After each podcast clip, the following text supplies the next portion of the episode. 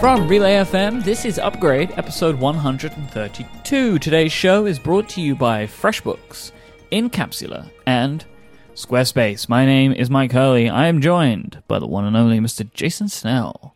Hi, Mike. Hey, Snellzone. How are you? I'm very good. How are you? Oh, good. Good, good, good. Monday morning, time change. Everybody up er- an hour early. What could be better? My kids are are off from school today, so they're still waking up, but I'm here. Some of us have to work. This is the good time change for me. Really? Yes. I get two weeks of it- bliss here. Oh, well, yeah, you're in the two you, we're we're an, we're an hour closer for the next 2 We're an hour closer. So all of my shows are earlier in the day. I I am recording Upgrade, and the sun is still up. That has not happened in a long time. Well, that's pretty so great. I have that going on for me. So I'm feeling good today. I'm feeling good today. I'm glad. I'm glad. It's uh this is the tough one in the sense that we have to give an hour back. Like the weekend was an hour shorter. But I gotta say, um, beyond again getting my kids up to go to school tomorrow, which is going to be brutal. Um, beyond that, the the light in the evenings is the best. So that's I'm I'm loving it. And we had a good weekend. It was warm here Yeah. over the weekend. It's the first uh, first days over 70 degrees uh, since like November or October. So uh, that's really nice for for us. So that was great. Starting to get a little bit warmer here too, That's great. which is also good. I'm still gonna have to bring my coat.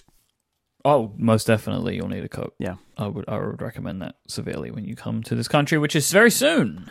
We broke 20 C for those international listeners out there. We Nice. broke 20 degrees Celsius. And Summertime. Yes, I'll be there in uh, with three weeks, three and four weeks from now will be the upgrades that are in person. The the, the the physical high five versions of upgrade. Happen every time. You can't miss the high five. Bring the portable lasers. Mm-hmm. Yeah, the whole thing. So you reviewed another keyboard. Yeah, I wanted to talk about this. We we, we debated whether we needed any follow up or all, at all, but um, I did review another keyboard. This they, these people contacted me with this pro, product called the Lofree um, Bluetooth mechanical keyboard, and it's adorable. It's this. It's beautiful. Um, I, I want it just because it's so pretty. It is, and, and I've got it here. It is really cool. It is a mechanical keyboard. It sounds like this. Good sound. um, but it is so it's clicky. It's it's uh, very small. It's actually uh, narrower than my little mechanical keyboard is. Um, but the thing that I think is most notable about it is, is it's a Bluetooth mechanical keyboard, and there aren't, believe it or not, there are not very many of those. The people who are into mechanical keyboards will know that most of them are USB keyboards. They're not Bluetooth keyboards. So this is compact. It's Bluetooth. It's got Mac uh, keys on it, so it's um, it's got a Mac mode and a and a PC mode, so you, it's switchable. But it's a Mac friendly keyboard, which most of the uh, keyboards, mechanical keyboards, including mine, are not. I have a Alt and a Windows label on my keycaps, which makes me sad, but that's just how it is.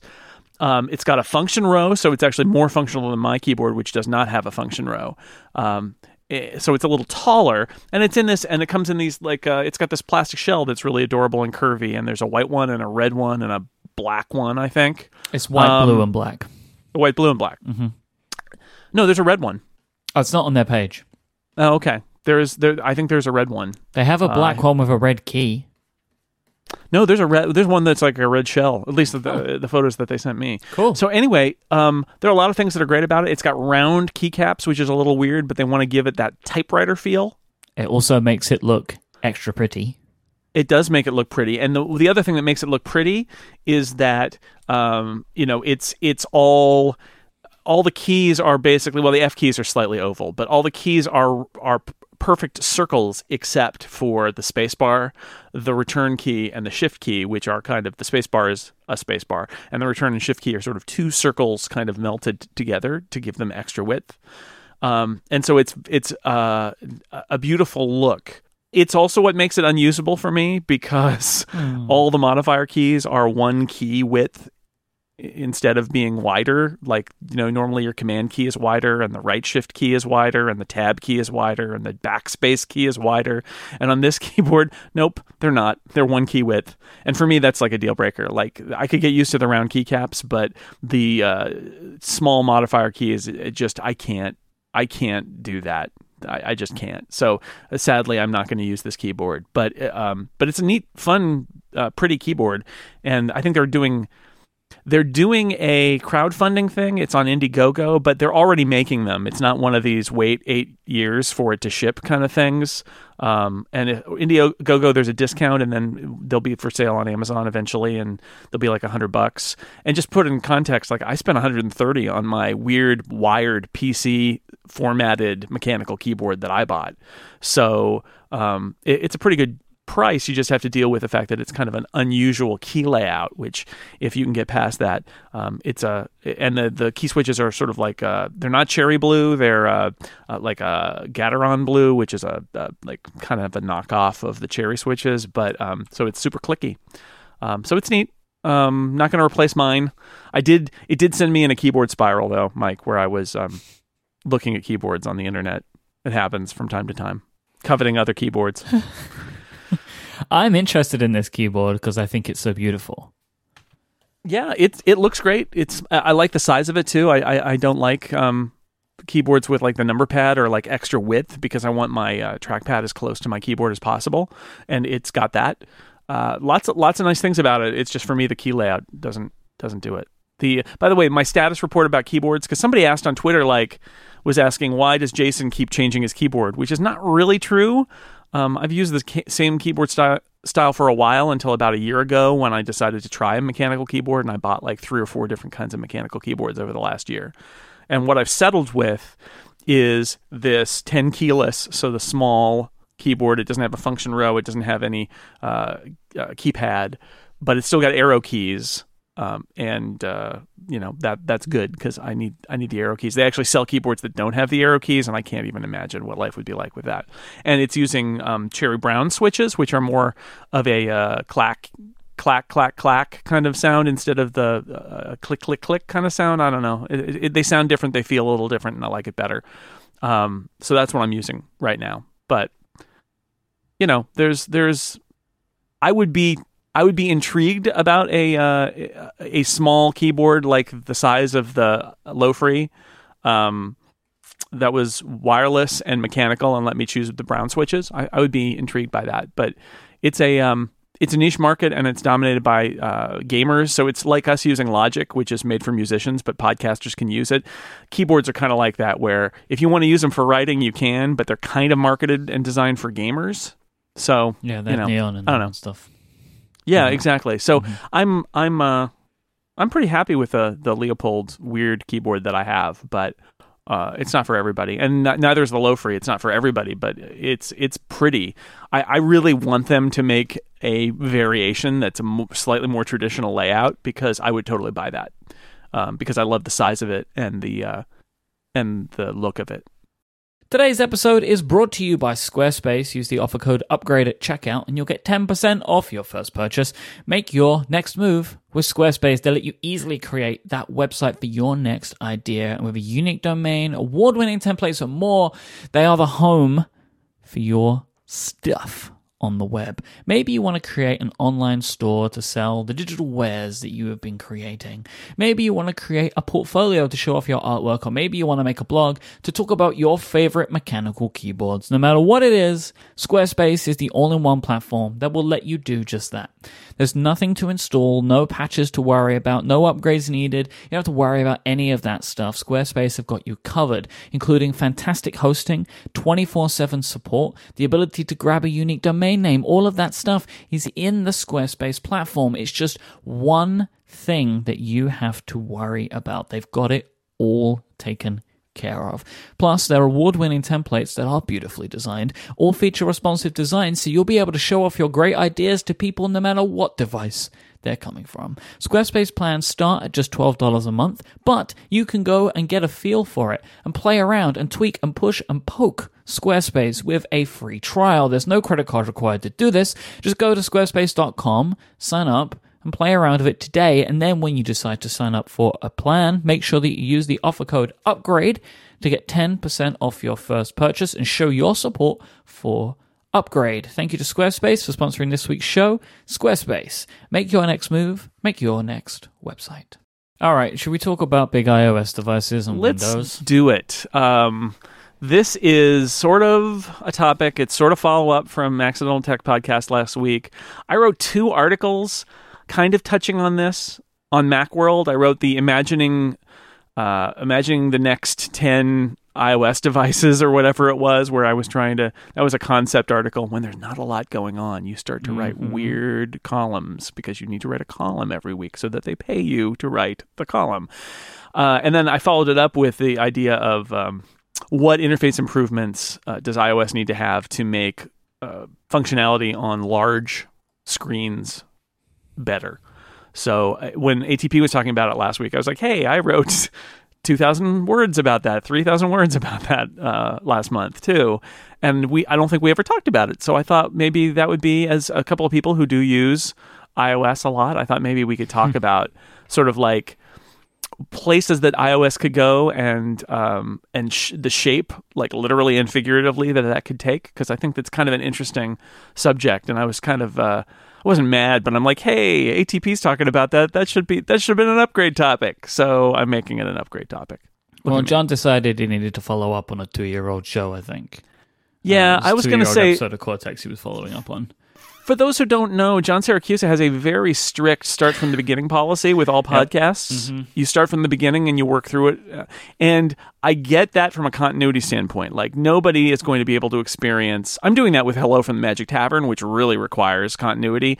But um, John does that with everything, and it is uh, it can be a strong strategy in getting it sort of like as uh, as all the listeners would have gotten it from the very beginning and, and getting those nuances over time.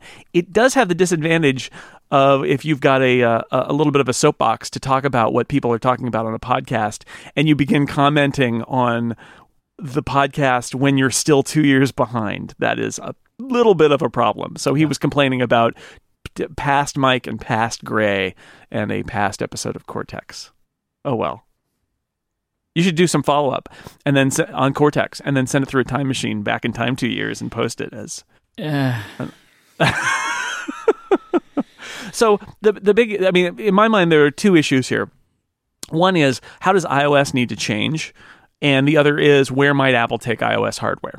I think those are I, I, if I had to put two buckets down, I think those would be the two the two buckets. Um, so I don't know. What do you want to talk about first? What do you think? What what intrigues you? Let's talk about like improving uh, what we already have. Like what what what do we want to see basically in a, in a in a fictitious iOS 11, right?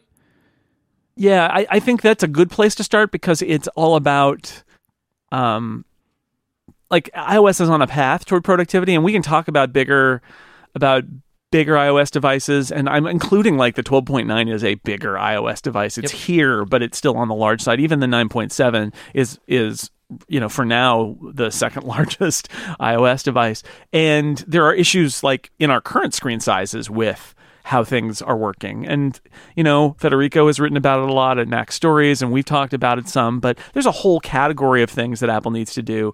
Uh, you know, iOS has a lot of uh, a lot of work to be done to it in order to make it uh, something that can approach the Mac, honestly, in terms of uh, of some of its functionality and some of, some of its usability in these areas. And multitasking is we are still using the first blush multitasking Yeah. feature, right? They didn't change it in iOS 10. It's the same as when they introduced it in iOS 9. We're all hoping there might be an update before this fall that is a second draft of this. But right now that's what we're that's what we're de- dealing with and it's very clearly broken. Like it um app picking is very hard. Like how many times do you realize you need to put an app in split screen, not remember how long it's been since you've used it, and just decide to hit the home button, search for it, launch it, then close it, then go back to the app that you were using, then bring open the, the picker, and now it's close because you just launched it.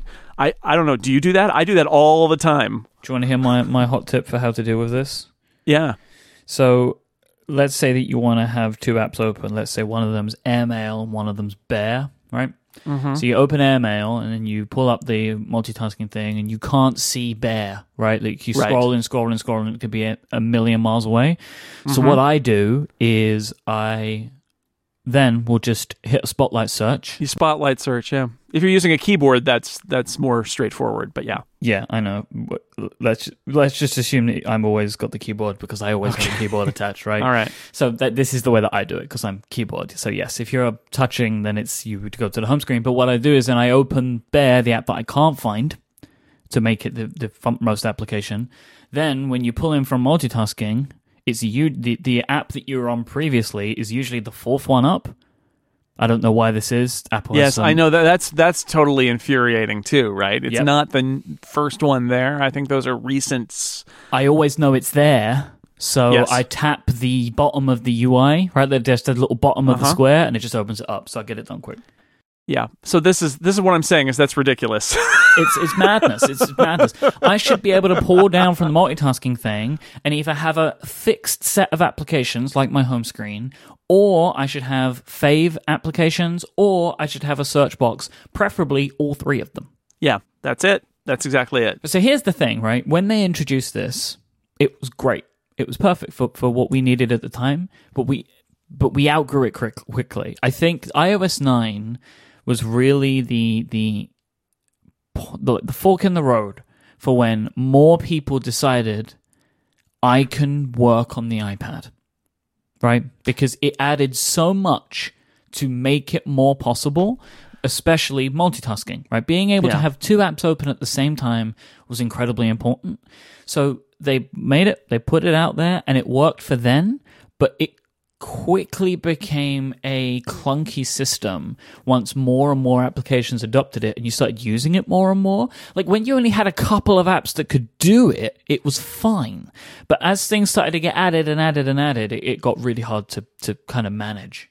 Yeah, that, I mean that's I think your perception as a user as the apps came out it was that way, but in hindsight, it was not great ever. Of It was it was we we were glad to get it because we wanted multitasking, and I, I think it was clear to all of us, maybe most of us, that uh, the moment we saw it, that like, well, that won't scale, right? That's not gonna that's not gonna work over time. And we all, I mean, it was very clear from the beginning. It was just a compromise, and it still hasn't been fixed, which is which is frustrating. So that's a that's a, a clear one. Um, Drag and drop is the other one that keeps coming up, which I feel like is is an obvious one that inter application data transfer. If you've got two apps on screen to be able to select something and move it move it to the other one, or and and this is something that people maybe don't think about as much. Not even when you're in split screen, but when you've got an app in slide over, the idea that you could drag something to the side of the screen and and the app would slide out and you could drop it. I, love that idea too, right? Just ways of transferring. You could potentially change the use this gesture to switch to a different app and drop it. It doesn't necessarily have to be all on screen at once, but uh, that is a that is the most clear and, and painful part of this is is I've got these two apps and they're running next to each other and they don't know that they exist. Like I'll tell you something I was doing today. I was uh, preparing a contract. Um, so I have PDFpen open on the left and AirMail open on the right. So I'd sign the contract, save the contract to Dropbox, right? Because that's where I'll save it. Save it's my file system. It goes there, so it's kept there. Everyone can access it. Yep. I write the email, and I want to attach the document. I'm looking at the document, but I can't drag the document from PDFpen. Right, that's all I want to do is like maybe go back a page so I see like a list of all my documents, press and hold and drag it onto AirMail to attach it. Instead, whilst looking at the document on the left hand side, I had to hit AirMail's attachments, go to Dropbox, go to the folder, go to the subfolder, go to the subfolder, and attach the document. And I'm looking at it like I'm looking at the document. So I will just take a moment to say, please, whatever you do at this point in the show, do not contact me to say to me how easy this is on the Mac. I'm perfectly aware. But Yeah. I was sitting on my sofa on my iPad the way that I like it with my two apps side by side. I love iOS for the way that iOS works.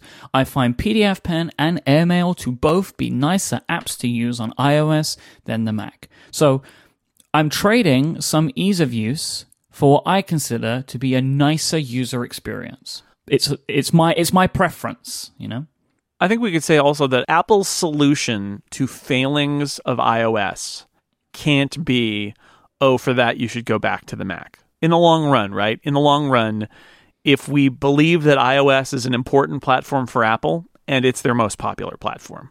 Okay, because of the iPhone, it is the most popular platform, and even just the iPad, there are more iPads in Surface than Macs, right? So it's it's it's a very important platform for Apple. It criticism of iOS needs to not ever go to well you could, should just fall back to the Mac right? Yeah. if we're legitimately criticizing it we can talk about like use cases and would people really use it for this? And we can argue that and debate that. But in the end if we're analyzing iOS and trying to say what's wrong with it um, it works on the Mac is you know is not a place you can go. Like you're you're exactly right. You're in a context where you want to use iOS. You're on your couch. Your your your Mac is nowhere around. Why does it work this way? It needs to be better. And mm-hmm. yes you could have a MacBook on your lap instead but you don't at that moment and you'd prefer not to because the experience is better and this is Apple's next generation operating system presumably it should be better at this so I get I get that you will Yeah. always get people saying well, you should just use a Mac for that. But you're, you're, you, what you would say is yes, but the apps are not as good on the Mac as they are on iOS. And it's just not what I like. What I like is iOS. Yeah, You know that that's what I want to use. Um, so the, I think that this, these are two good things to point out. I think that the iPad needs a, a lot of work to help it be more productive, but two things that are would make things a lot better and are also seem within reach are improvements to multitasking and drag and drop. Right, like they feel like Yeah. two things that adding them, I think, especially drag and drop, because it would be a new feature, would make as big a change as the original multitasking did for people that use iOS. yeah.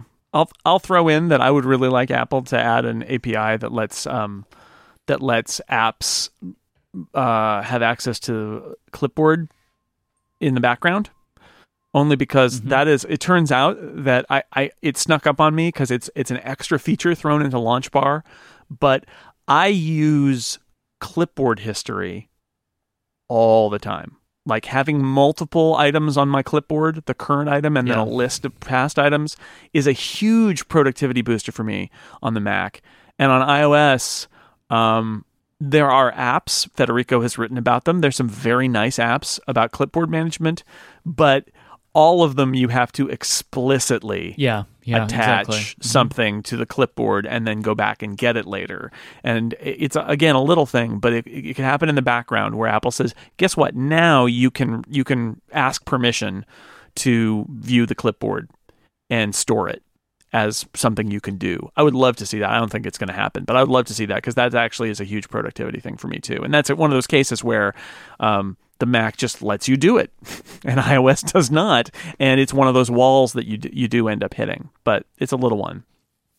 Um, so I wanted to mention, at least in passing, this idea of uh, what uh, uh, from that article I wrote about about uh, future iOS devices. Like there will be future iOS devices. There's a rumor about that uh, iPad Pro that's got the screen of the you know the pixels of the of the 12.9 in the body of the 9.7 with small bezels. That's out there. But when we talk about like down the road for iOS, like I fully expect there to be more iOS devices in the future. Now, maybe I'm wrong about that, but I keep thinking there will be, there might be a larger iPad because there's probably a niche market for a 17 inch iPad. Maybe, maybe not.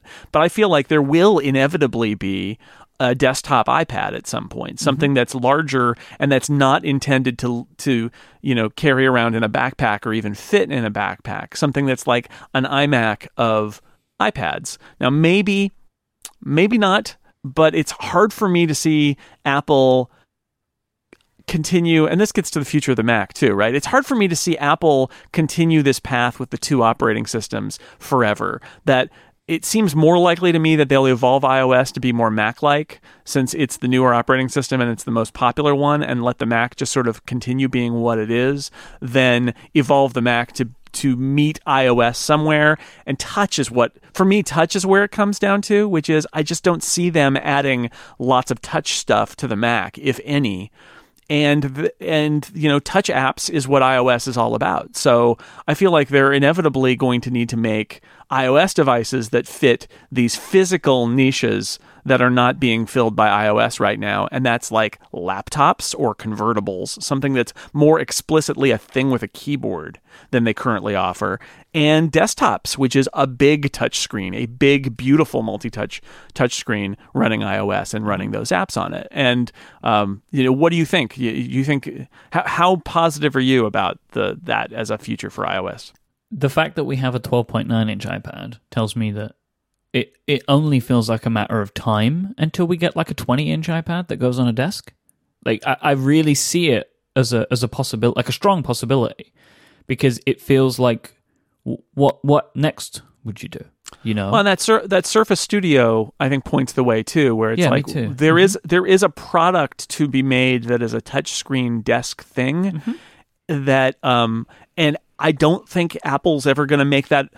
If I look at the Surface Studio and say what's the Apple version of this, it doesn't run Mac OS It because not, they no. would they would have to do they would have to introduce touch and it would be a huge project and the apps would have to support it and it would be this huge thing. They've got a touch os right? So it's much more logical that that's a that's an ios device that you can put on your desk and that you can put down in a touch uh, orientation and you can maybe pop it up and use a keyboard and maybe even a pointer and do work in a more traditional way. And and whether it's 20 inches or 24 inches or 27 inches or however they do it a, a big a big touch device yeah i mean i feel like they have to do it. And i'm starting to warm to the idea of a, a laptop or it might just be an ipad with a more uh fully formed accessory if that makes any sense like a because windows have these convertibles right which are like they're tablets but they're also laptops. And apple doesn't make a convertible. They make a they make the tablet part and say you know good luck accessory makers essentially or use the smart keyboard. And i do feel like maybe there's a product there too that's like um, an ipad that's more like a laptop I see it as more like an iPad attachment that makes it more like a laptop, right? Like as opposed to like a, a device that they would like fix into a keyboard, Right. but like you would buy this, you know, maybe aluminium body case or something, or like a, a, a nice plastic case with a good keyboard attached to it, right? Like I can I can see that.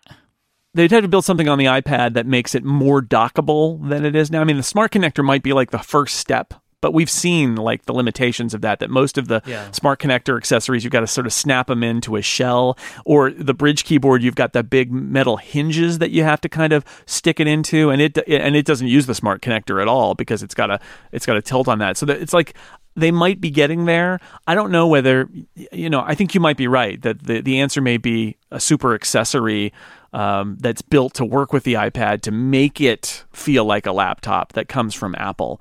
Because right now they're just not quite there yet. Um, but I do sometimes I do wonder if like, well, yeah, but what if they just did it? What if they did a super simple 9.7 inch laptop or 11 inch laptop that was an iOS laptop and it was different materials and you know not what we expect and it's just a laptop. I i don't know. You, you'd still kind of want to be able to turn the screen around or pop the, the screen off but maybe not. Maybe i don't know. But the desktop I- it just feels so so obvious to me that you would want uh, a, a big screen because i find myself wanting that now. Like. I, I find myself imagining my 27 inch imac and thinking such a beautiful screen but it's not touch. Um, and then I've got my 12.9 inch iPad, and like it's nice, but I can't put it on my desktop because it's too small a screen. And so we're in between now. Yeah, see, I imagine a world that like we're not at in many ways, where I have a product exactly like the Surface Studio that runs iOS and has a really good audio editor on it. You know, because I currently use a Wacom tablet. Like, I would prefer to be putting that pen on the screen. Right, you're already using touch on your desktop Mm-hmm. with a Wacom tablet. So yeah, yeah, yeah, I can see it. So if we go down the route of a bigger iOS device, so that we, you know, me and me and you will assume that that is a thing that exists, then the software would would need to continue changing because a, a 20 inch iPad would not have two apps on the screen, right? Like it would need more than that.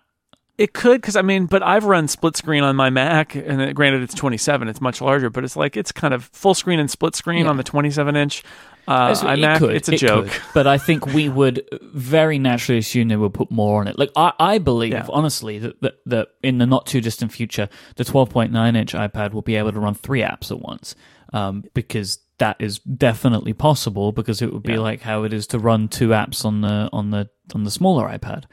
And I feel like tiling tiling breaks down above a certain size. That like they're they're tiling now. It's like you can you can run two, and they can be in a couple of different modes. But in the long run, and this is sort of what they were talking about on ATP, and you know they were they were talking about um you know I've got multiple iPads. They were joking about past Myke and past Grey, and I've got multiple iPads doing different things. And John, it was a, it's a classic John Siracusa rant, a, a classic. People should go listen to it. But there's sort of like that's why we have Windows is we can have apps running in different sizes and they're all in one thing instead of having different devices. And and he's not wrong about that. I was reminded of there's a. a, a meme uh, Im- image of uh, Captain Picard from Star Trek: The Next Generation working on his desk, and he's got like. They're- The, on Star Trek, they were called pads, but they're basically iPads, Yep. and he had like a big stack of them on his desk. I'm pretty sure this was exactly what we were talking about on the episode of Cortex that John is referencing. See, so we've come all the way back around, right? Um, like I, I've got a bunch of different pads, and we look now, and you're like, well, no, you just have your iPad, and they'd send you the file. You wouldn't have like a an ebook on each different pad. You'd just have the one with the ebook reader in it. But um, but John's not wrong in that above a certain level, the tiling uh, it doesn't make sense. And you know what's good is Windows, and he's right. Windowing above a certain level is not a bad idea. Um, they were referencing the same thing that I was looking at, which is Steve Troughton Smith's uh, kind of mock-ups that he did of sort of like windowing inside an app in iOS. And the fact is, iOS apps live at different shapes and sizes already, right? They they have the five. Uh, they they still. I mean, a lot of them. You know, they support the four 4S size. They've got the five size. They've got the six size. They've got the six plus size. They've got the iPad 9.7 size. They've got the iPad 10.9 size, and then they've got those fractional sizes for when they're running in slide over or split screen with one thirds, two thirds, and then they've got the 50-50 size. And that means they also have the two thirds size um, if they're the big app in the in the in the little split screen view. So in in so many ways, iOS apps already support multiple window sizes, and I don't think that a windowing system on iOS would necessarily do what the Mac does, where you can set like an arbitrary window size. It could be like literally any size. I could see it constraining it to a certain set of sizes that the apps understand. But the apps are drawing themselves dynamically. It probably you could probably do it if you wanted to, but um, it just seems kind of logical, right? That above a certain screen size, what I'd really like to do is run my apps in little windows and let them and, and put them where I want on screen. Um, okay, right. I need you to explain to me in your mind what that looks like. Are these like free moving windows that can overlap? Yeah, well, so there's a couple. I also want to talk about my tabbed theory of apps, which just, but, uh, but that's more for small screens. Yeah, if if you look, uh, we've got a link in the show notes. If you look at Steve Troughton Smith's um, mock-up, uh, you know, it's uh, it's like little windows. I mean, he's got them with the closed. He's got Mac style windows, right? But the idea that you could drag windows around and you could dock, you could dock them, and uh, but you could also let them float. And so if you imagine like an iPhone app sized app on your iPad, and instead of having it scale up and run in the center of the screen and look like a kind of a laughable like a weird mockery of an iPhone app in your in blown up iPad mode, imagine it just runs in a window at iPhone size. An iPhone size window and you put that on the right side. I mean like when I use my Mac, I've got I've got Google Docs on the left and and and the chat room on the right right now and uh, when I'm uh, doing my normal work, I'll have like Twitter on the right and Slack on the left and my text editors in the center and like I'm doing window management there, app management basically to get it in the optimal location for me. So Yeah, I think this is the I- thing. This is the thing that like it's it's funny to me because the way that I feel about this, uh, it seems to be very different from you and John. I can't imagine anything worse than window management for free flowing windows on my iOS devices. And it was funny to me because I wasn't necessarily expecting for you to just be like, well, yeah, it makes perfect sense. To me, it makes literally zero sense. And, and it was funny to hear John make that the argument of like, why would they use two iPads? Like, obviously, what they want is Windows. But no, me and Grey, or at least I will speak for myself. I know what window management is look looks like because I'm doing it right now, Sure. and I, I hate it because, for example, I have all my windows laid out, and some of them cannot be resized to the level that I want, so they slide underneath each other, which is like I hate that. I Right. want all of my windows to be in their exact positions. So, what I like about Steve Troughton Smith's thing is that in some instances he shows snapping. So, Yes. like, they take certain physical sizes. Now, that, I don't really think of that as windowing. That just feels like an advancement of iOS multitasking. The idea of overlapping windows and free moving windows seems like hell to me on iOS. I, I don't know about overlapping. So, so here's the here's the thing. I'm not what I'm not saying is here's what Apple should do. They should replicate Mac windowing on iOS. I don't think that. I, I, I think every the reason you go with iOS with all this stuff is because you want to use your next generation next generation interface to take advantage of all the knowledge that has been built up over the years to do it differently than it used to be done Yep. in a better way, right? And so what Steve's showing where you can dock things and they snap, I think is smart, right? That and that's um, I think Windows uh, does some of that stuff too. Um, Windows the operating system, not Yep. Windows the concept, right? Windows 10. And I think that's a good approach. Me too. So like what I'm saying, what I'm saying when I talk about tiling is on a large screen. What I don't want to do is play like one of those games where you keep like moving the one tile around to try to get the picture to resolve. One of those puzzle games. Like that's what I hate about tiling above a certain level. Is I, I want to be able to arbitrarily say I want that to go over there and not have like no, but it has to be half the screen or it has to be a third of the screen. I want a little more flexibility about like where I put something. when you have a touchscreen with 10 finger multi-touch, you can very easily move things around. Right? Like if you want to drag one window up to the right hand corner, then you just pull the other thing and just drag it from underneath it. Like Yeah. if you're using both hands on a 20 inch touchscreen, your ability to move stuff around becomes greater. But when I think about tiling, I mean, and this is my this is my issue is if I want a big text editor window in the center of my screen, what I don't want to have to do is have it either be full screen or I have to put like filler to the left and the right in order to get it to live in the center. Right? There should be some ability to position it arbitrarily. Um, that doesn't necessarily mean I want to float on top of something else or anything like that. Um, I just I feel like you want some flexibility there because tiling implies to me that there's content on the entire screen. And honestly, on a large screen, sometimes I don't want content on the whole screen. Sometimes I do. Sometimes I don't. Sometimes I just want my main content in the middle. And in full screen, and this is depends on the full screen implementation, but a lot of times the full screen implementation is ridiculous because it stretches everything to fill the screen. And I actually, on a big screen, I don't always want my attention focused on the entire width of the screen. I want it on that little bit in the center. And then that gives me the freedom to call up an app on the right or to dismiss it and have it have there be nothing. Mm-hmm. So this is I mean, this is why this is a multi-year process if you're developing this for iOS, if you're Apple, right? Because this is incredibly complex stuff. I'm sure they've messed around with all of this internally, right? Like, oh my God, what are all the issues about how people use this? But I would not advocate for replicating what the Mac does. I I I, I, would not replicate for that, or, uh, advocate for that. But I do think the ability to place apps in arbitrary blocks and move them around is generally a good idea for the future of iOS. Um, we can debate like, do they have to be? Does you know? Does it have to be? What are the rules of tiling and things like that? Yeah. Because ge- geography is a weird thing, like user interface geography. Like uh, I was talking to somebody about this a few months ago. The idea that you know, for me, Slack lives on the left and Twitter lives on the right. That's a real thing for me most of the time. And when I move Slack to a different place on my screen, on my big 27 inch screen, it feels weird. Like you shouldn't be there. You should be over there. And everybody has their own geography for their for their computers.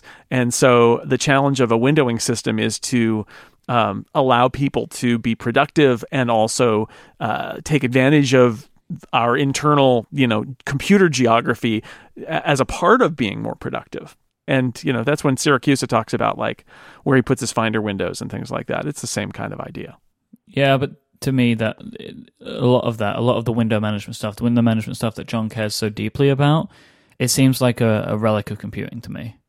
Well, some of it's got to be let go, right? Some of it, to absolutely has to be has to be let go because it needs to be simplified. Because most people don't want to fiddle around with windows and move them a little bit and size them a little bit. And I'm on board with that, right? I'm on board with that. I, I just I want more control than um, this playing this tile puzzle with mm-hmm. you know w- which is currently and again it's a small sample size because it's the iPad and it's two apps right? But the idea that if you want to add a third app what do you do? Well you add that third app and now you've got three apps on the screen in their little in their little places. And okay then what if I have a bigger screen? And what if I have a fourth app? And I, I feel like that gets complicated over time too, to the point where having them float in their own little boxes in space at some point might actually be easier to use to a point. But again, the question is what the rules are. Because what I'm not saying is I want to arbitrarily move everything around and have it be any size at once. And oh, look, I've got a Mac again. Because I think that's I think that's too far. There was one last thing I want to touch on. This all came from the fact that Steve Troughton Smith had submitted this app that he's working on. I guess it looks like a there's files because there's stuff moving around. Like it's a th- it's either a demo or an app, but he he he submitted it to Apple, and for they he had a test flight review on it, and he was contacted by Apple and they kind of said to him, these are the things that you can and can't do on iOS. And side by side windows was fine within the application. Being able to resize the windows was fine, but they didn't like overlapping windows. And this is kind of where the conversation begins on ATP. And and it's just really funny to me. There were just a couple of things that, that John and, and the guys were talking about. Like John kept talking about like that that this is innovation. Like your Apple is stopping innovation. And it felt so funny to me, like with my mindset, that John considers overlapping windows to be innovative. It's to me, that is the absolute opposite of innovation. Innovation is everything else that Steve had done.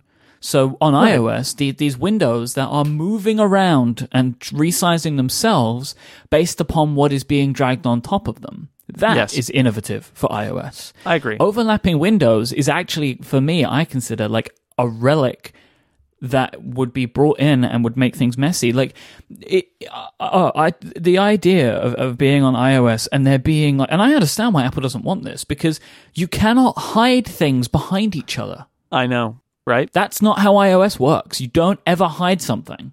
I agree with you. I think that this is one of those cases where we have this assumption that we make about Windows from the classic Mac OS that looked through a lens of, you know, 2017 or 2020 iOS, you'd say, um, when you drag a window around or want to resize it, we will do the right thing about what that what happens there. But if you try to drag that window over another window, that's not a thing that we're going to let you do. You're, we're going to either try to intuit and preview that we're gonna you're gonna dock it, or it's going to move, or something like that, right? But the interface should be. If they were designing windowing today, would they design it so that you can literally lose a window behind another window? Probably not. And if people love that because they like to have a thousand windows open and then have to use the app switcher to bring them to the front, then I guess so be it. That this is why there's a strong argument that Apple should keep the Mac the Mac and not mess with it too much and just let it be there. But for iOS, I would not replicate that. Like, no, don't do that. Do it in an iOS like way, but with enough flexibility to let you use that screen um, and put your stuff where you want it to be. Because once you've got a big screen, there's room for you to, you know, not have everything filling every pixel of the screen all the time. So this knucklehead's made his point. Uh, should we move on? Ah, you knuckleheads. I'm such a Um, knucklehead. Yeah, I, I, I had one last thing before we go, which is just All to right. say that that um, the argument is uh, to come back to the Mac again, right? Mm-hmm. Is why not i- if we're trying to make iOS into the Mac, why not just have the Mac? And and I- really do believe that there are two user bases for Apple, the Mac and iOS. They're all those iPhone users and iPad users. I don't think Mac and iOS are interchangeable parts. I think they're very different platforms. iOS is the modern one. It's more popular than Mac, like I said, and I have to ask, what is Apple's long-term strategy for de- for devices with those shapes that the iOS platform doesn't currently support. I feel like all of those places are places iOS will probably go because I do think ultimately that iOS is the future computing platform of Apple. Mm-hmm. And that if Apple wants to have laptops and big desktop screens and all of that, just saying we're going to have non touch Macs out there is not likely. And I don't think Apple's going to also, in addition to developing iOS, retrofit the Mac to become very much more iOS like because I don't know. It seems like they've said consistently for a long time they're not going to do that.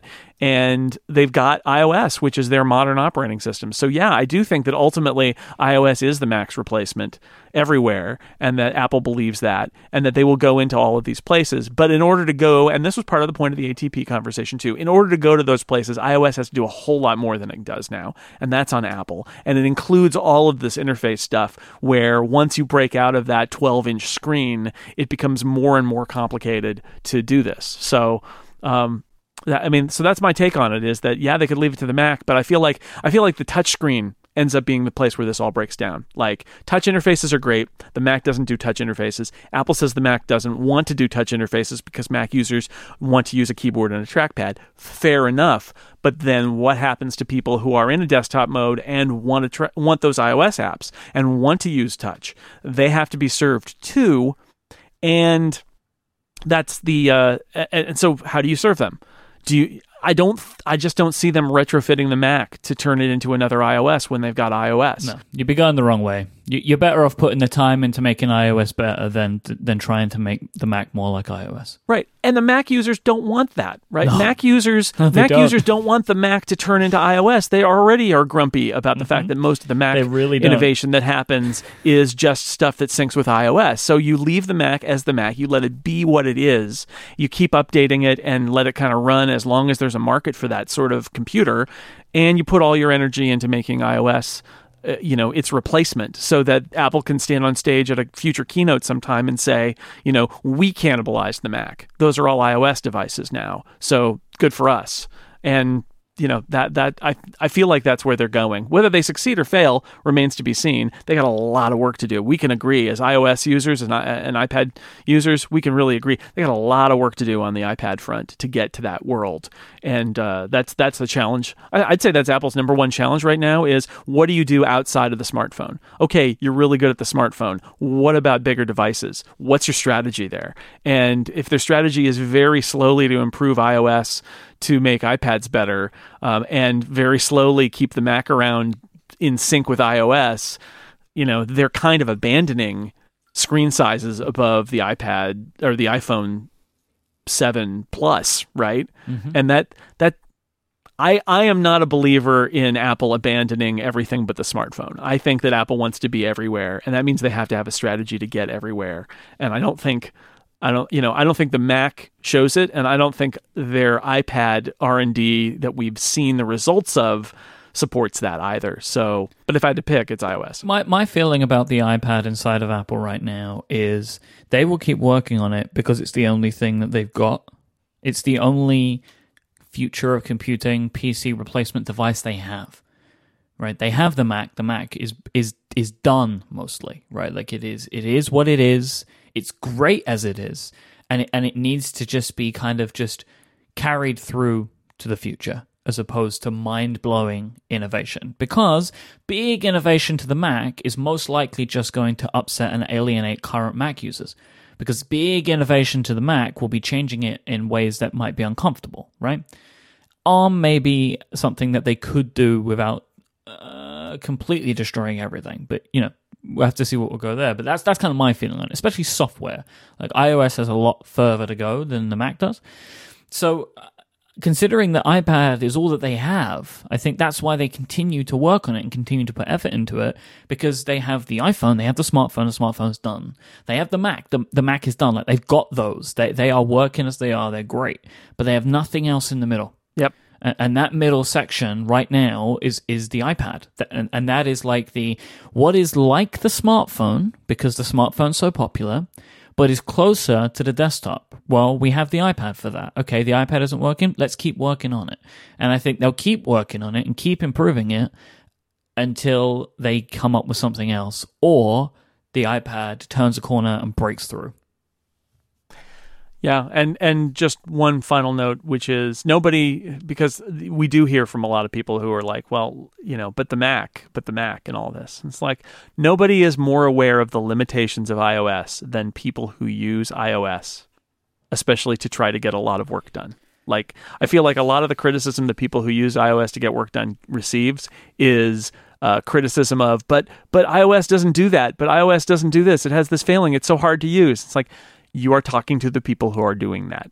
So they are well aware of all the failings of iOS. When we talk about what iOS needs to do, there is definitely a level of frustration there about the, about the fact that, for example, as we said earlier, that they introduced a multitasking feature and then a year with obvious flaws, and a year later, when they did the next update, they didn't address a single one of the flaws. Whoops. So there's a lot of work for Apple to do. In fact, another way to have cast this whole conversation, and I didn't want to go down that route, but um, we'll see over time what Apple does, and maybe they will need this criticism at a later date. Is if if the future of every a- Apple device, essentially above the size of a phone, is in is basically iPad software development stuff, where is it? Because that to me is the big question is why does apple look like it's so asleep when it comes to the ipad?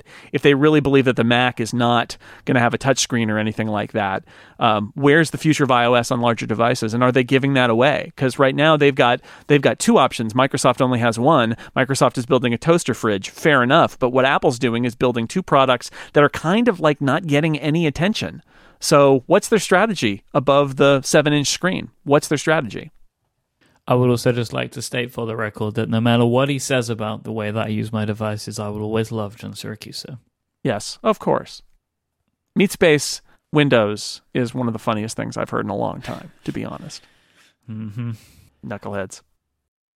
Today's episode of Upgrade is brought to you by our friends over at Incapsula, the multi-function content delivery network that not only boosts the performance of your website, but also protects it from denial of service attacks, securing it from the bad guys whilst ensuring high availability. Over 100,000 organizations trust Incapsula every single day, from huge Fortune 500 companies to one person websites. It doesn't matter who you are, Incapsula is there to help protect you. They have all the resources you're ever going to need to help your website load quickly, even if something bad is happening. And with their 24 7 operations team, you have that additional help there if you need it. You will get a personal account manager and the very best in service level agreement. It is the best one in the business. You can't find better anywhere else. You don't have to worry. Incapsula have got you covered. Put simply, you're going to be well protected and your site will be lightning fast. Find out more today by going to incapsula.com slash upgrade. That's I-N-C-A-P-S-U-L-A dot com slash upgrade. As a listener of this show, you will get one whole month of service for free. Thank you so much to Incapsula for their support of this show and Relay FM. So, Mr. Jason Snell, in the absence of exciting news this week, I decided to turn to our listeners and ask them to give us an avalanche of Ask Upgrade questions. So, can you please give me extra lasers, Mr. Jason Snell? Mega Ask Upgrade. Perfect. Wayne starts off today. Do you think that Apple might add remote controls to the AirPods case as an alternative to try and squeeze them into the AirPods themselves? No. No. No, I don't think that would help the situation because the AirPods case is in my pocket like my phone is, and it's harder to get to than my watch will be. And I don't need to bring the case with me, but I do need to bring a device that plays music or other audio on them, which means I have my phone or my watch with me, and that is uh, that that's enough. Like I, I just squeeze. I, I don't know if you do this. I just do the the squeeze the volume button in my pocket thing. Do you know, I can never remember which side the volume is though. Yeah, I, have know. that because sometimes my phone is one way, sometimes it's the other way. You know, like I don't know which uh, what way Yeah. it is. I just feel for it. You can figure it out. Maybe my jeans are too tight. I don't know. John asked if the power in your homes went out unexpectedly, would you be able to keep up running your businesses? And he said he gave us the idea of two days, two days of no power. Would we be able to continue running our businesses? Uh, that's a good question. I mean, I wouldn't be able to record, so somebody would have to stand in for me. But I Right. think that there would be enough people that could stand in for me. Like I've been, you know, I've been sick, and and I couldn't w- record and couldn't work, and people could stand in for me. You know, so, and, uh, it is something I think about a lot. Having having things in place for if something happened. So uh, I'm I'm getting there. I, I'm doing a lot of like that kind of thinking and planning right now. Um, I think that we wouldn't the business wouldn't go bust though. If two days, I think I'll be okay. Yeah, and in terms of getting work done, um, I always charge my iPad Pro overnight, and so I would have and my iPhone, right? So I would have an iPhone and an iPad Pro fully charged. Um, so I would have battery to work at least for one day, and assuming I could go somewhere and recharge and or work nearby, um, I could do that and uh, assuming there was cell service, I would also have some internet, and I Mhm. could I could get by with that. My laptop has a charge, so I could bring that out.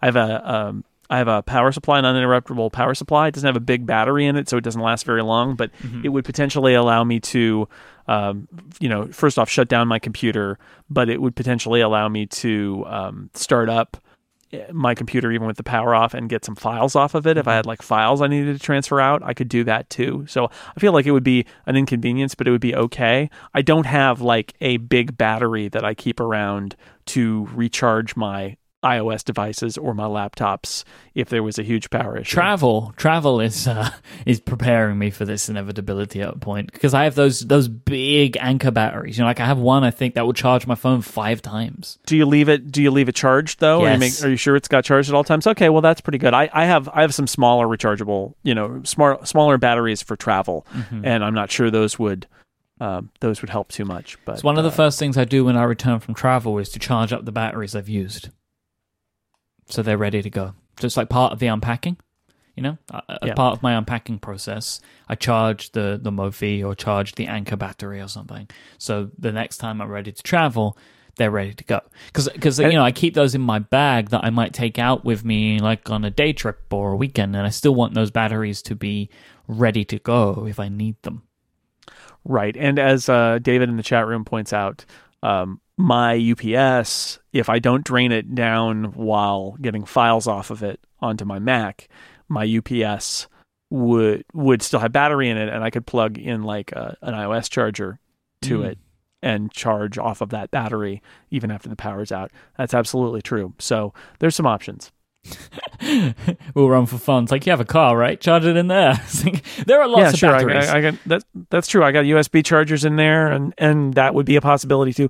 So, I mean, the short version is, yeah, I think we'd be able to keep running our businesses. If I if I really had to, I could probably even record podcasts because I could do it over um, cellular and uh, make it work. It would not be great, but I could make it work. So if my internet went out for days, I could probably still figure it out.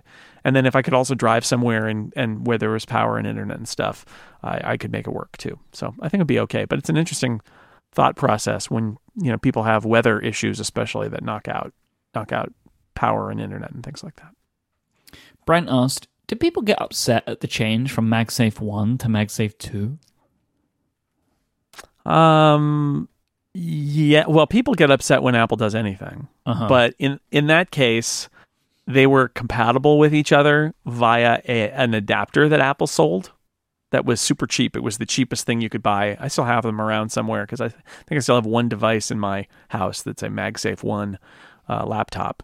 And there's just uh, you know you actually it's my son's uh, laptop that he uses is an old macbook air with the magsafe 1 and the uh, the cord died on it and i had to go on ebay and buy a new cord because it's a magsafe 1 and i don't have any magsafe 1 cords around but the adapter ma- lets you use a MagSafe 1 cord with a MagSafe 2 so people had an, who had an investment in extra cables could just buy this $6 adapter and then they would still be able to use them. And it really didn't get it was a strong magnet. It actually worked perfectly well and and you would it was it was fine.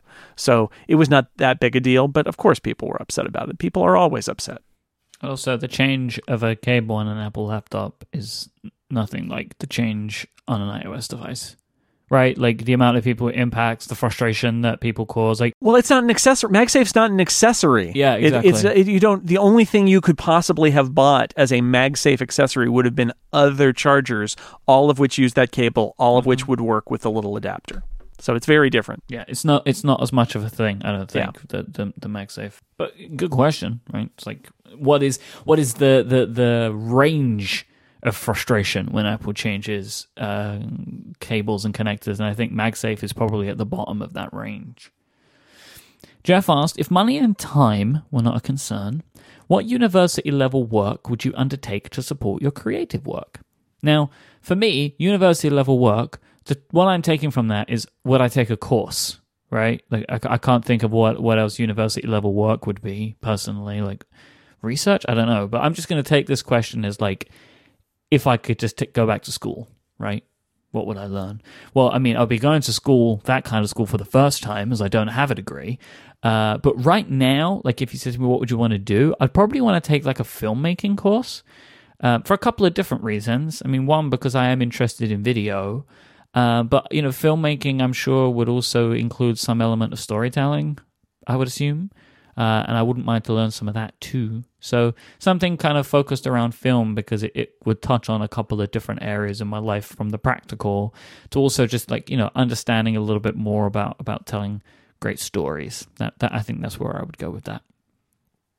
Yeah, and for me, I mean, money and time weren't concerns is a funny one, but uh, there's so so I've got two answers. One is um, I've thought about taking um, uh, astronomy and other science courses, which I suppose would support my creative work on the Liftoff podcast with Stephen Hackett. Um, and the other answer I have is there are a lot of um, university level kind of writing programs where you spend uh, a few weeks doing intensive writing um, usually fiction writing. And um, I would love to do that sometime. I've thought about applying for some of those programs where I would go for six weeks in the summer somewhere and do a super intensive creative writing program. Um, so those are the two. Those are my two answers. Although I would say if money and time weren't a concern, I wouldn't go back to school. I'd find something else to do. That's not, you know, it's not for me. I mean, uh, I just didn't do it anyway. So yeah, I, I did I did school straight through from when I was not not quite five years old until I was 23. Mm-hmm. I went straight through. I went through uh, all the way from kindergarten to to graduate school without a break. And when I was done with that, I said, "That's it. I'm done." Yeah. But the fact is, yeah, I would. I mean, so what I end up doing is like podcast courses of things. Like I've done several of those astronomy courses that, as podcasts and iTunes U and things like that, and that's that's great, and that expands my horizons. And it doesn't cost money and time. I just have to fit it into my podcast listing. So that's probably the answer. When I think about money and time, that the, the writing stuff is the thing I really think is that I could probably benefit greatly, and it would be a wonderful experience to leave all of my other work aside for six weeks and just focus on writing. Um, but who's got the ability to do that? Fortunately, Jeff has a magic wand that makes money and time not a concern. Anytime Thanks, think you want to want to wave that over here, Jeff, we'll, we'll appreciate it. Seth asked, "Is the Nest still the smart thermostat to buy, or is Siri nice enough to consider the Ecobee 3? Now, my feeling on this, uh, I don't have any of these products. I have no experience of any them. Of them. Okay, I, well, I reviewed them all for the Wirecutter. Brilliant. So I'm going to get to you in a moment, but here's my my opinion on this. All right, let's start with yours. Man who doesn't have them. Exactly. So, but well, because mine is, it's not about the, the quality of the product, right? Yeah. My feeling is, even if Jason says the Nest is still the best, I would I would not want to get a Nest because they seem like a troubled company um, maybe a company without focus. Um, uh-huh. and, and it's, it, I don't know whether Google are really going to keep them around or not. Like it, it all seems a little bit up in the air right now, to be honest. Uh, so I might look at some competitors whose business is maybe more tied to being successful, right? Like they, they only stay in business if they do good stuff, which I think maybe Nest isn't has, doesn't have the same thing because it has a big like company Nest like kind of just protecting it until it's done. So I might look at something like Ecobee or the Hive. I don't know if you're familiar with the Hive, but it, it, I think it's it's British Gas in the UK who's using them. I've heard good things about people that have them. Uh, I will put a link yeah, in the show note. Europe only. Okay, so uh, there you go. So yeah, I've heard a lot about Hive. People seem to like Hive. Um, but again, I, I don't have any personal experience with it. So there'll be two links in the show notes. I will obviously put a link to Jason's Wirecutter article in the link in the show notes. Sorry, and uh, I'll also put in a link to John Voorhees at MacStories because he reviewed the ecobee three, so you get some other opinions. So Yeah. as the man who's tested them all, So ecobee three has a new has a relatively new version that supports HomeKit. Um, and Honeywell Lyric has a second generation model that supports HomeKit. Nest does not support HomeKit. So if HomeKit support is important to you, if you're, you know, which I think at this point I would say it's even important to me because there's enough convenience in having that all integrated into Apple's stuff that I'd rather buy a product that had it than that didn't have it, that was outside of it. And the Nest is outside of it. So that's unfortunate. I have a Nest. I still have a first generation Nest on my wall.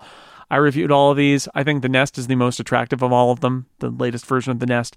I don't what I don't like about the Ecobee is that it is a plastic slab. Uh, it's got some based on entirely on the placement of windows in my house. It's got some glare issues where it's like I find it harder to read than either the Nest or the Honeywell Lyric, which is another one that I I tested. That's um, a very nice uh, thermostat actually. Um, it also feels like uh, you know it's like an app on your wall and the the nest feels a little more like it's trying to be an appliance whereas the ecobee is like a touch screen app interface that stays open on your wall right, right. um, so there are things I don't like about it. it. It works with HomeKit. It's got a lot of features. It's got remote sensors, which the Nest doesn't have. Uh, there are a lot of things to like about it. So I think the Ecobee 3 is probably the best thing for people to look at for um, for if you're in the uh, the Apple ecosystem. But I'd also throw a, a note out for the the Honeywell Lyric, which is uh, a round, pretty. Uh, it doesn't look quite like the Nest, but it, I think it looks more attractive and is more readable than the the Ecobee. And Honeywell, um, Honeywell makes a lot of heating and air conditioning units. So if you have a Honeywell central heater, this is a really good choice. But it will work with just about anything, Mm-hmm. and it's it, it works with HomeKit now too. So I would I would shop for those. I'd probably steer away if I was buying one today. I would probably steer away from the Nest just because of the HomeKit reason, um, and because they do seem troubled and have not really made a lot. I mean, the Nest is not that much better than it was when I bought it. Quite frankly, even if I bought the new model now, it would not really be much better. And although I love it, um, it they, they don't seem to be making a lot of progress there. So I think I think it's worth looking at the Ecobee and at the Honeywell. Um, I'll also say that if you're if you've got a uh, a system that you've had installed in your house. One of the people I talked to, I talked to a, a an HVAC expert when I was writing that story for Wirecutter. Um, he said if you've got a, a system that was installed in your house that's from a particular manufacturer, contact that manufacturer and see what they have because these are all generic. They're meant to work with everything, and every manufacturer has their own like special settings and knowledge about their equipment. And so the best um, if you've got a relatively new system, the best replacement for your thermostat would probably be something that is made by the manufacturer if they offer a smart thermostat. So that's something to look at too if you've got a very particular brand. the Wirecutter still picks the Nest. It may still be my story. I, I, don't know. they've updated they- it. Yeah. just took a look. They've updated it, and they Yeah. still pick the Nest. Yeah, see, it's it's nice. It's really nice. I think Mhm. the fact that it is a troubled company and that it doesn't have um, it doesn't have home HomeKit support are problems if you care about HomeKit support, especially. Oliver asked, could this next rumored fancy iPhone be the first one to lose the eye and be the first Apple phone? I mean, I've said this in the past that I believe one day Apple will go here. I don't think this will be that, but I do think that this third iPhone, this unicorn iPhone, would be the first iPhone to get a, a new name that isn't just the number that it is.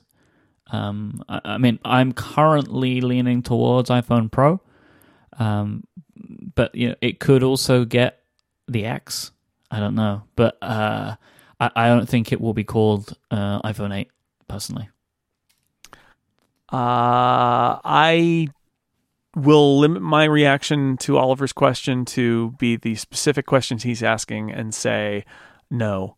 I, I don't think. I think iPhone is too strong a brand, but uh, like Myke said, you know, he's predicted that Apple phone is inevitable, and I I I, I don't think that. I think it will be iPhone. We got more Ask Upgrades after this break from our friends at FreshBooks. I want to talk about them for a moment because they're helping support this show, but they do so much more than that. They don't only support the show, they support me because they help my life be a little bit easier. You know, I, uh, run my own business. FreshBooks is very important for that because I need to uh, bill people and send them invoices so we can get paid. So the business keeps turning. And FreshBooks is the system that we chose when we first started with Relay FM. And it has continued to be the system that we are incredibly happy with because they are always adding new features. They think very clearly and it's obvious in the product that they want to make life as a freelancer, life as a self employed person easier. And this really comes across with their new design that they've put forward recently. They have, it's, they worked tirelessly, FreshBooks told me, to make this new version of their cloud accounting software. They've redesigned it from the ground up. It's very pretty. It's beautiful and it's it's been custom built to work for, with people and for people who work online. So, for example, they have a new all new uh, notification system, which is like a personal assistant. Every time you log in to FreshBooks, it tells you exactly what's changed with your business since the last time you logged in. Maybe somebody's late for payment, like later than usual, or somebody has paid something, so you can get exactly what you need to know when you need it. FreshBooks is focused on the, providing you with the answer to the question, How is my business doing? All of their invoices that you will send out are beautiful. They're really easy to put together. It's super, super simple. You can get an invoice out in less than 30 seconds. Your clients will be able to pay you in a myriad of ways. You can set up online payments. They can pay you by card. You can integrate with Stripe. It's super simple. And this is why FreshBooks customers get paid up to four days faster. And then those invoices, you don't need to be chasing them with your client because you can see if they've seen it. You can see if they've printed it. You'll know what's going on with that invoice. And you also get told, like, this client usually pays in 35 days.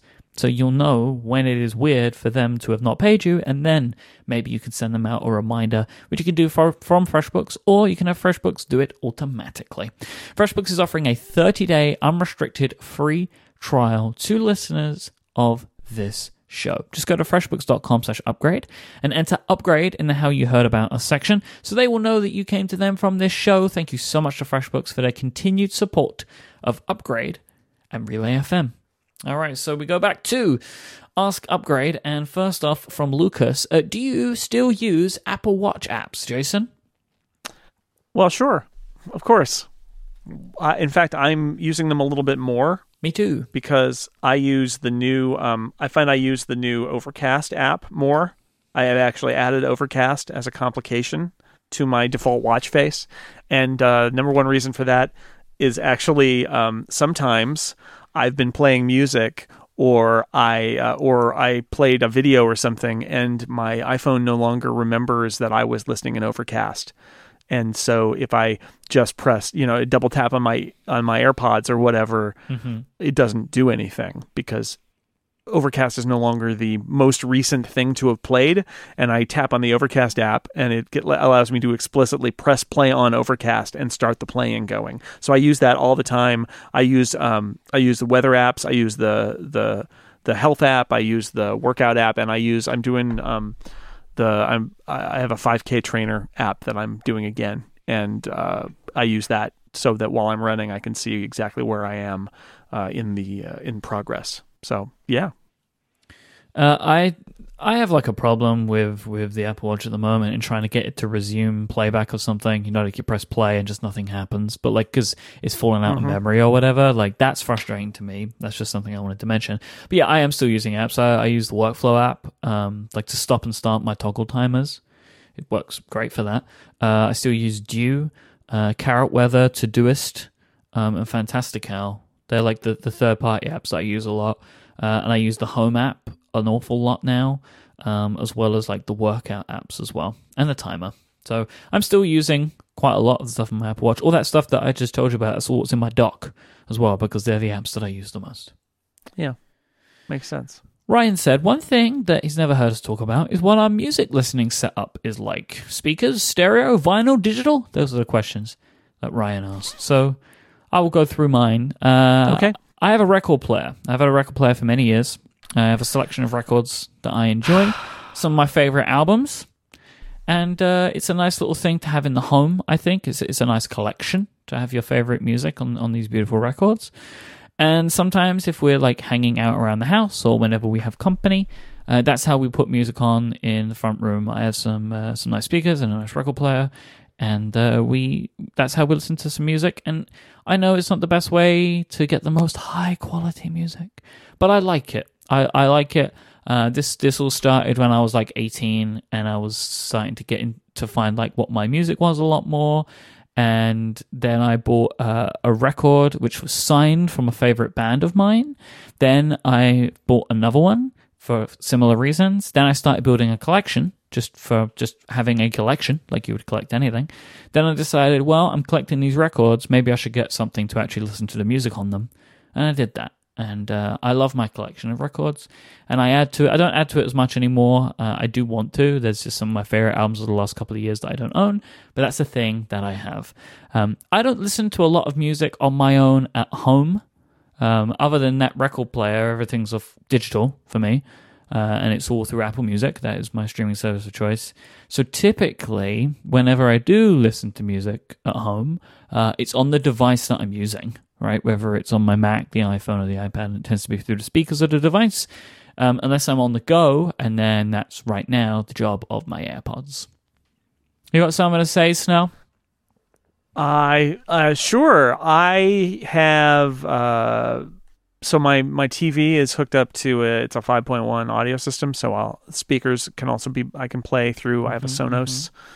bass, and then um, I have a Sonos Play One in my bathroom that I listen to sometimes. At my desk, I have the classic iPod Hi-Fi, and actually, I listen to probably most music through that because um, it's hooked up to my Mac, and I sit on my Mac and write and play music. Trading sighs back to you right now, you know. Yeah, fair mm-hmm, enough. Mm-hmm, mm-hmm. Yes, uh, it's a speaker, Myke. Amazing. Yep. Most of my, many of my speakers are as old as the iPod Hi-Fi. Um, the dock connector is covered. The uh, I use that though. I, I, play a lot, and it's generally Apple Music through iTunes uh, on my Mac, playing through that speaker. And uh, yeah, that's that's it. I mean, so I, I can listen in the living room. I, my family actually listens a lot on the um, Amazon Echo because they can just tell it to play things and it plays, and that's pretty great. So even though it doesn't sound great, they listen to that a lot. I'm hoping one day to have the Amazon Echo be able to control a better speaker than the one that's inside it. But right now, that's what we got. Jeremy asked, uh, asked this of me, what benefits have you seen from using devices such as the Wacom tablet? Um, and then also, maybe for you, Jason, something like the touch bar or other non traditional input devices. So, my use of the Wacom tablet for my Mac and the Apple Pencil on my iOS devices and my iPads um, mainly, I started using this as a way to hold off RSI problems. Um, before I got the Wacom, I was starting to suffer in my right hand uh, from using a mouse. And then uh, I, I got the Wacom tablet, because I am left handed, uh, I was able to rest my right hand for a while and use the Wacom tablet as my input device. And since then, it, has been pretty much fine. I get flare ups every now and then, right? Where it tends to be on my right hand. That's the problem. It, I might start to get some pain, but it's very rare and overall is significantly better. So the Wacom for me and, and the Apple Pencil, really, I, I use them as a way to try and keep my hands healthy. Uh, but ultimately, I just find them to be, for me, more natural ways to uh, use the devices. Like one of the things for me with the Wacom tablet that just makes a lot of sense is that with the way that I have it set up, so it's in pen mode, the, the, the screen is mapped to the size of the tablet. So when I put the when I hover the, the, the pen over the top right corner of the tablet, it's my mouse is in the top right corner of the screen. Right? It's not like on a trackpad where like you put your finger wherever it is, the mouse pointer stays where it is, and then you move from there. Um, to me now, like this one to one kind of mapping makes a lot more sense to me, and I think it's because well, that's how it is on iOS as well, right? Like it's it's one to one. Wherever you put your finger is what's being manipulated. You don't put your finger and then move it up to get to that point in the top right hand corner. You're already there. And that's one of the things that just makes a lot more sense to me as being a Wacom user. All right, for me, I mean, really, the only thing I have to say here is that I like my Magic trackpad because I use gestures on it all the time. Me too. Um, uh, not just the traditional kind of scrolling, but in I think we mentioned this last week, but like in Logic when I'm editing podcasts, I can't imagine what it would be like if I had to zoom in and out on tracks and slide around in the timeline and all of that without being able to just do the hand gestures on that. Um, it's it's great. The the idea you lose sight of it sometimes that so many parts of our user interface we used to interact with by literally cl- moving our mouse and clicking and dragging an interface element that we don't now. Like so much of what we do, even if you're just using the scroll feature, so much of what we do is not, um, you know, clicking on UI elements to move other UI elements on the screen, but instead just physically uh, doing a gesture and having it move. And and I I couldn't you know I couldn't be as productive as I am without that. Would never go back to uh, something that wasn't a multi-touch surface as my pointer on my Mac. So that's for me that's the big one. So I also use a Magic Trackpad, right? Like I use both devices. Um, so the Magic Trackpad is operated in my right hand, and I use my Wacom tablet in my left hand. And so I use the gestures for moving around screen to screen, for using mission control, that kind of stuff, but also for logic, for like panning and zooming. Uh, a couple of weeks ago, when I was playing around with that Citrix mouse, I was seeing if I could just edit uh, an episode of the show on my iPad with the Citrix mouse. The problem I quickly ran into is I had no idea how to zoom because I never do it. Right? I always do the zooming on my Magic Trackpad, so I had no idea how to zoom in and out or move it around without dragging around the little uh, scroll bars, and that was horrible. So yeah, I thumbs up for the Magic Trackpad too. Daniel asks, I have an 11 inch MacBook Air and a Thunderbolt display. I need more RAM, hard drive space, and speed when at my desk for Xcode. What should I buy? A Refurb iMac or a MacBook Pro? What do you think? Huh. Well, if you need more hard drive space when at your desk, oh, I don't know. And it's a Thunderbolt display. Man, I would say I would say if you can get a, a Retina iMac you know, as a deal somewhere, a used original 5K or a refurb or something like that. I think that's what I do because then you get the you get the Retina display instead of the Thunderbolt display that's getting up there, um, and you will have a faster computer than your 11 MacBook Air, and you'll still have a, a that uh, MacBook Air for when you are not at your desk. That's what I would say I iMac too, because the, if you would probably continue using the Thunderbolt display with the new MacBook Pro that you get, and then you're not going to be getting the benefit of Retina. So, provided that you're you're not really super need portability, I would say get an iMac, and I'm sure you can get one of the versions of the Retina iMacs right on, for refurb, and you probably get it for a half decent price. So that's the route that I would go down as well. Yeah, and then you still got you still got your laptop for when you're not at your desk. And the way this is phrased is, I need this stuff when at my desk. So you know maybe uncoupling is the right thing to do there, and keep that laptop around for travel, but yep. but get a get an iMac for for the desk. Robbie asked, "My grey nylon watch band is dirty. Any suggestions? Can you clean it as to how me? I get it back looking good as new?" Robbie, warm soapy water and a sponge. That's all you got to do. Clean the thing. Come on, Robbie. Why are you writing into me? Clean it. Come on, Robbie. Robbie, I would require follow up from you as to whether you cleaned your watch band or not by this time. Ooh, before week. and after picture. Before and after pictures. I want to see before them. and after picture, please, Robbie. Come on, sort it out. Chris asked, I have been convinced to try growing a beard. I've never done this before. Does Myke have any tips on what I should or should not do? Uh, you should do it, is my opinion. Uh, I think you should try it if you've never grown a beard before. You might like it.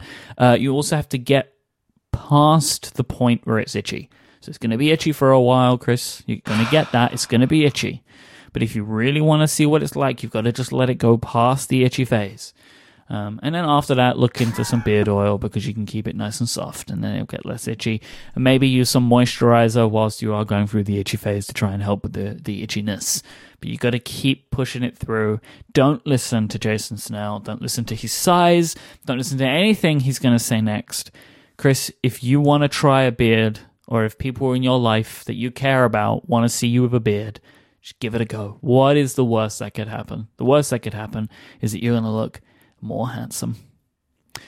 Andy asked, What apps do you use for text editing on iOS or the Mac, and how do you sync changes across devices? I found out two things about myself today when, when getting ready for this question, Jason Snell. Thing number one is that I use lots of different text editing apps for different purposes. Interesting. Thing, thing number two is that I use iCloud a lot more than I thought I was.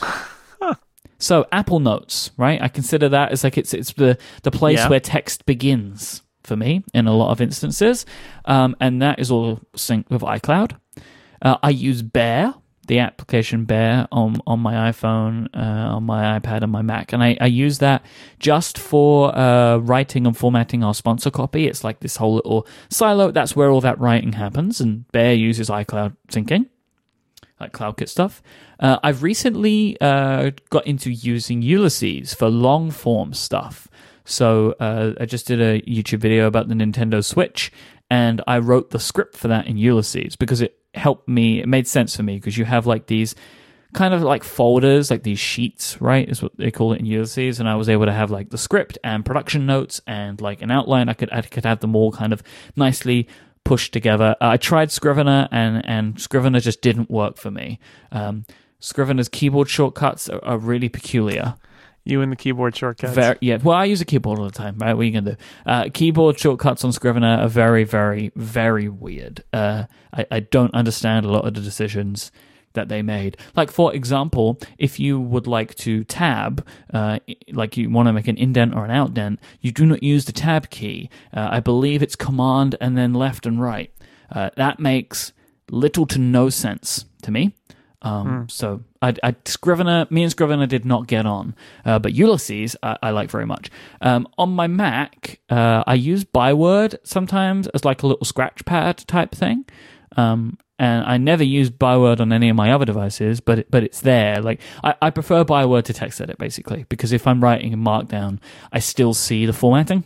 You know, I've just had Byword forever. It's just an app that I open if I need to just jot something down real quick. Like, uh, for example, one thing that I do when I'm editing a show and maybe I'm working on chapters or title suggestions or something, if I'm just listening through, I'll open Byword and just put them in there. And the last place that text goes for me is Google Docs or Quip.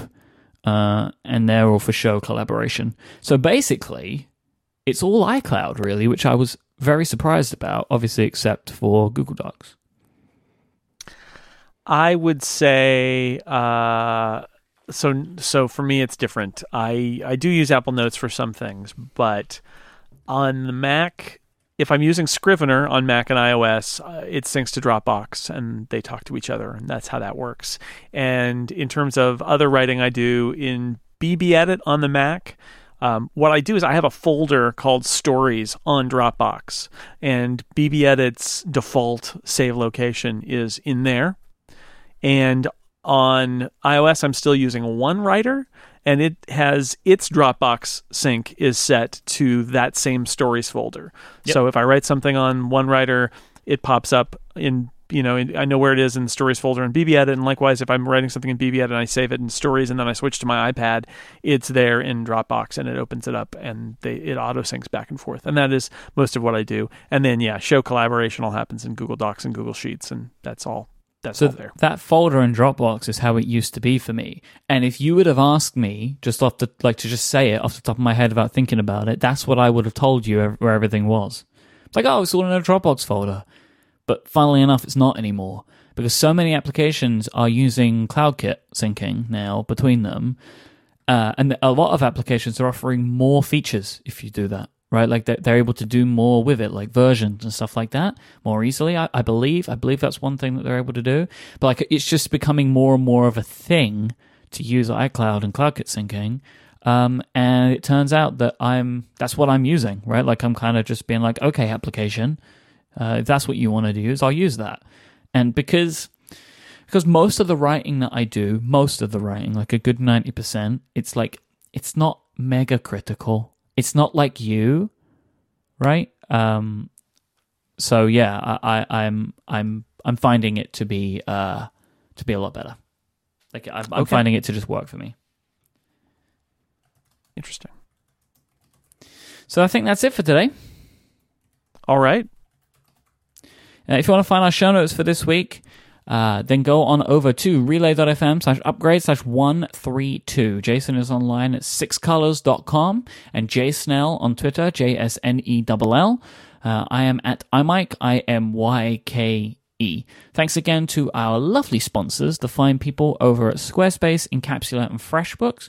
But most of all, thank you for listening. And if you have any questions for us to answer on the show, just send a tweet to us or just out into the wild with the hashtag AskUpgrade, and we will pick them up into a lovely Google Sheet, which is powered by Zapier now because it's great.